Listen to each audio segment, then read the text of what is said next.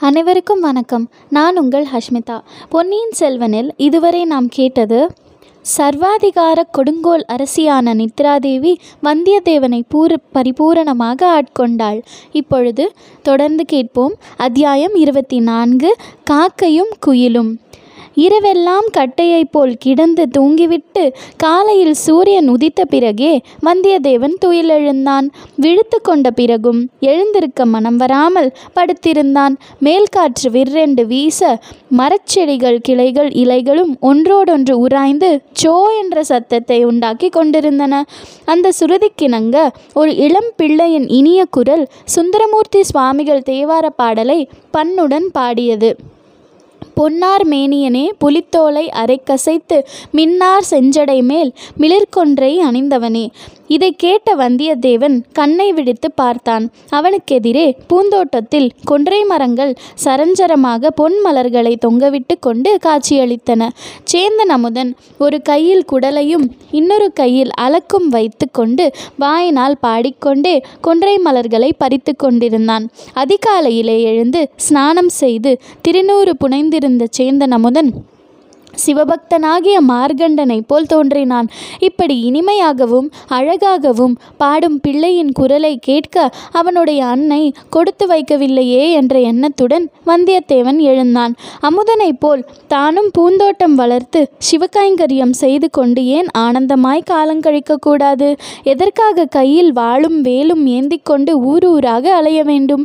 எந்த நேரமும் பிறரை கொல்லுவதற்கும் பிறரால் கொல்லப்படுவதற்கும் ஆயத்தமாக ஏன் தெரிய வேண்டும் இத்தகைய எண்ணங்கள் அவன் மனதில் உதித்தன. ஆனால் சிறிது நேரத்தில் மனம் மாறியது. சேந்தனமுதனைப் போல் உலகில் எல்லோருமே சிவபக்தர்களாய் இருந்து விடுவார்களா? திருடர்களும் கொள்ளைக்காரர்களும் வஞ்சகர்களும் எளியவர்களை துன்புறுத்துவதில் களிப்படைகிறவர்களும் இருக்கத்தான் இருப்பார்கள்.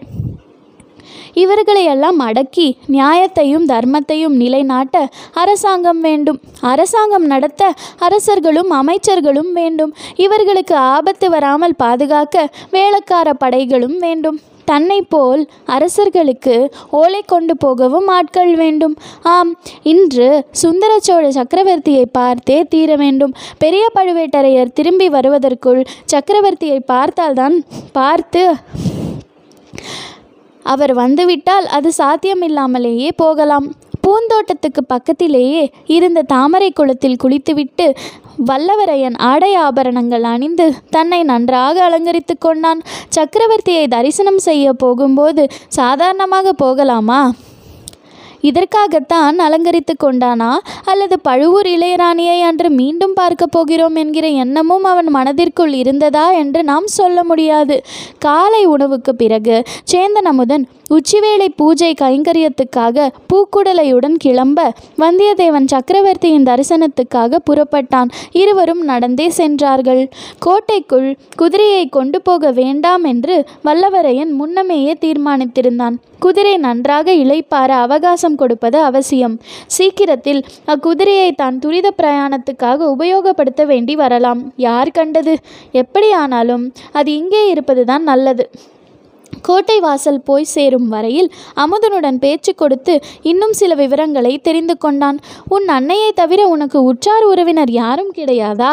என்று வல்லவரையன் கேட்டதற்கு அமுதன் கூறியதாவது இருக்கிறார்கள். என் அன்னையுடன் கூட பிறந்த ஒரு தமக்கையும் தமையனும் உண்டு. தமக்கை காலமாகிவிட்டால் தமையனர் கோடிக்கரை குழகர் கோயிலில் புஷ்ப கைங்கரியம் செய்கிறார். அத்துடன் இரவு நேரங்களில் கலங்கரை விளக்கத்தில் தீபமேற்றி பாதுகாக்கும் பணியும் செய்து வருகிறார். அவருக்கு ஒரு புதல்வனும் புதல்வியும் உண்டு. புதல்வி என்று நிறுத்தினான். புதல்விக்கென்ன? ஒன்றுமில்லை. எங்கள் குடும்பத்திலேயே ஒரு விசித்திரம். சில ஊமையாக பிறப்பார்கள். மற்றவர்களின் இனிய குரல் படைத்திருப்பார்கள். நன்றாய் பாடுவார்கள். உன் மாமனின் மகள் ஊமை இல்லையே என்றான் வந்தியத்தேவன். இல்லை இல்லை. அப்படியானால் நன்றாய் பாடக்கூடியவள் என்று சொல். உன்னை காட்டிலும் நன்றாய் பாடுவாளா? அழகாய் இருக்கிறது உன் உங்கள் கேள்வி. குயில் காக்கையை விட நன்றாய் பாடுமா என்று கேட்பது போல் இருக்கிறது. பூங்குழலி பாடினால் சமுத்திர ராஜா அலையெறிந்து ஓசை செய்வதை நிறுத்திவிட்டு அமைதியாக கேட்பார். ஆடு மாடுகளும் காட்டு மிருகங்களும் மெய்மறந்து நிற்கும். உன் மாமன் மகளின் பெயர் பூங்குழலியா? அழகான பெயர். பெயர் மட்டும்தானா அழகு? அவளும் அழகியாகத்தான் இருக்க வேண்டும். இல்லாவிட்டால் நீ இவ்வளவு பரவசம் அடைவாயா மானும் மயிலும் அவளிடம் அழகுக்கு பிச்சை கேட்க வேண்டும்.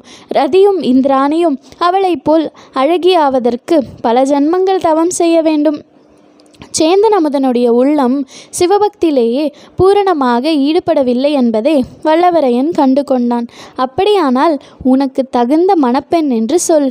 மாமன் மகளாகையில் முறை பெண்ணும் கூடத்தானே? கல்யாணம் எப்போது? என்று கேட்டான் வந்தியத்தேவன். எனக்கு தகுந்தவள் என்று ஒரு நாளும் சொல்ல மாட்டேன். நான் அவளுக்கு எவ்விதத்திலும் தகுதி இல்லாதவன். பழைய நாட்களிலே போல பூங்குழலிக்கு சுயம்வரம் வைத்தால் ஐம்பத்தாறு தேசத்து ராஜாக்களும் வந்து போட்டி போடுவார்கள். தமயந்தியை மணந்து கொள்வதற்கு வானுலகத்திலிருந்து தேவர்கள் வந்தது போல வந்தாலும் வருவார்கள். ஆனால் இந்த கலியுகத்தில் அவ்விதமெல்லாம் ஒருவேளை நடவாது. அப்படியானால் உன்னை மணந்து கொள்ள அவள் விரும்பினாலும் நீ மறுத்து விடுவாய் என்று சொல். நன்றாயிருக்கிறது. இறைவன் என் முன்னால் தோன்றி நீ சுந்தரமூர்த்தியைப் போல் இந்த உடம்போடு கைலாசத்துக்கு வருகிறாயா? அல்லது பூலோகத்தில் பூங்குழலியுடன் வாழ்கிறாயா? என்று கேட்டால் பூங்குழலியுடன் வாழ்கிறேன் என்று தான் சொல்வேன். ஆனால் நான் சொல்லி என்ன பயன்? ஏன் பயனில்லை? உனக்கு சம்மதமாக இருக்கும்போது அநேகமாக கல்யாணம் ஆனது போலத்தானே? எல்லோரும் பெண்களை கேட்டுக்கொண்டு தானா கல்யாணம் செய்கிறார்கள்? உதாரணத்துக்கு பெரிய பழுவேட்டரையர் அறுபத்தைந்து வயதுக்கு மேல் கல்யாணம் செய்து கொண்டிருக்கிறாரே அந்த ராணியின் சம்மதத்தின் பேரிலா திருமணம் நடந்திருக்கும்? அண்ணா அது பெரிய இடத்து சமாச்சாரம். நாம் ஏன் அதை பற்றி பேச வேண்டும்? முக்கியமாக உங்களுக்கு எச்சரிக்கை செய்கிறேன். நீங்கள் கோட்டைக்குள் போகிறீர்கள். கோட்டைக்குள் பழுவேட்டரையர்களை பற்றி எதுவும் பேச வேண்டாம். பேசினால் ஆபத்து வரும். ஏது தம்பி ஒரே அடியாக பயமுறுத்துகிறாயே?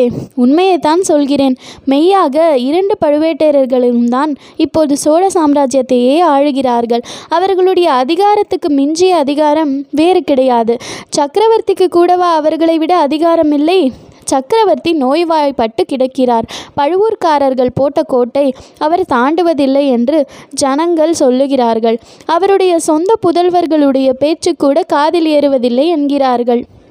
அப்படியா சமாச்சாரம்? பழுவேட்டரையர்களுடைய செல்வாக்கு அபாரமாய்தான் இருக்க வேண்டும். இரண்டு வருஷத்துக்கு முன்னால் அவர்களுக்கு இத்தனை செல்வாக்கு இல்லை அல்லவா? இல்லை. அதிலும் சக்கரவர்த்தி தஞ்சைக்கு வந்த பிறகு பழுவேட்டரையர்களுடைய அதிகாரம் எல்லை இல்லாமல் போய்விட்டது. அவர்களை தட்டி பேசுவதற்கே யாரும் கிடையாது. அனிருத்த பிரமராயர் கூட வெறுப்படத்தான் பாண்டிய நாட்டுக்கு போய்விட்டார் என்று கேள்வி. பழையாறையிலிருந்து சக்கரவர்த்தி தஞ்சாவூருக்கு எதற்காக வந்தார் உனக்கு தெரியுமா தம்பி? நான் கேள்விப்பட்டதை சொல்லுகிறேன். மூன்று வருஷத்துக்கு முந்தி வீரபாண்டியன் போரில் மாண்டான். அச்சமயம் சோழர் படைகள் பாண்டிய நாட்டில் சில கொடூரங்களை செய்ததாக கேள்வி. யுத்தம் என்றால் அப்படித்தானே? மதுரை சோழ ராஜ்யத்துக்கு உட்பட்டு விட்டது. ஆனால் வீரபாண்டியனுக்கு அந்தரங்கமான சிலர் எப்படியாவது பழிக்கு பழி வாங்குவதென்று சபதம் எடுத்துக்கொண்டு சதி செய்கிறார்களாம். பழையாறையில் மன்னர் இருந்தால் அவரை பாதுகாக்க முடியாது என்றுதான் அவரை பழுவேட்டரையர்கள் தஞ்சைக்கு அழைத்து வந்து விட்டார்கள். இங்கே கோட்டையும் வலிவு வலுவுள்ளது. கட்டுக்காவலும் அதிகம். அதோடு சக்கரவர்த்தியின் உடம்பு நலத்துக்கு பழையாறை காட்டிலும் தஞ்சாவூர் நல்லது என்று வைத்தியர்கள் சொன்னார்கள். சுந்தர சோழரின் உடம்பை பற்றி எல்லோரும் சொல்லுகிறார்கள் ஆனால் என்ன நோய் என்று மட்டும் யாருக்கும் தெரிவதில்லை. தெரியாமல் என்ன?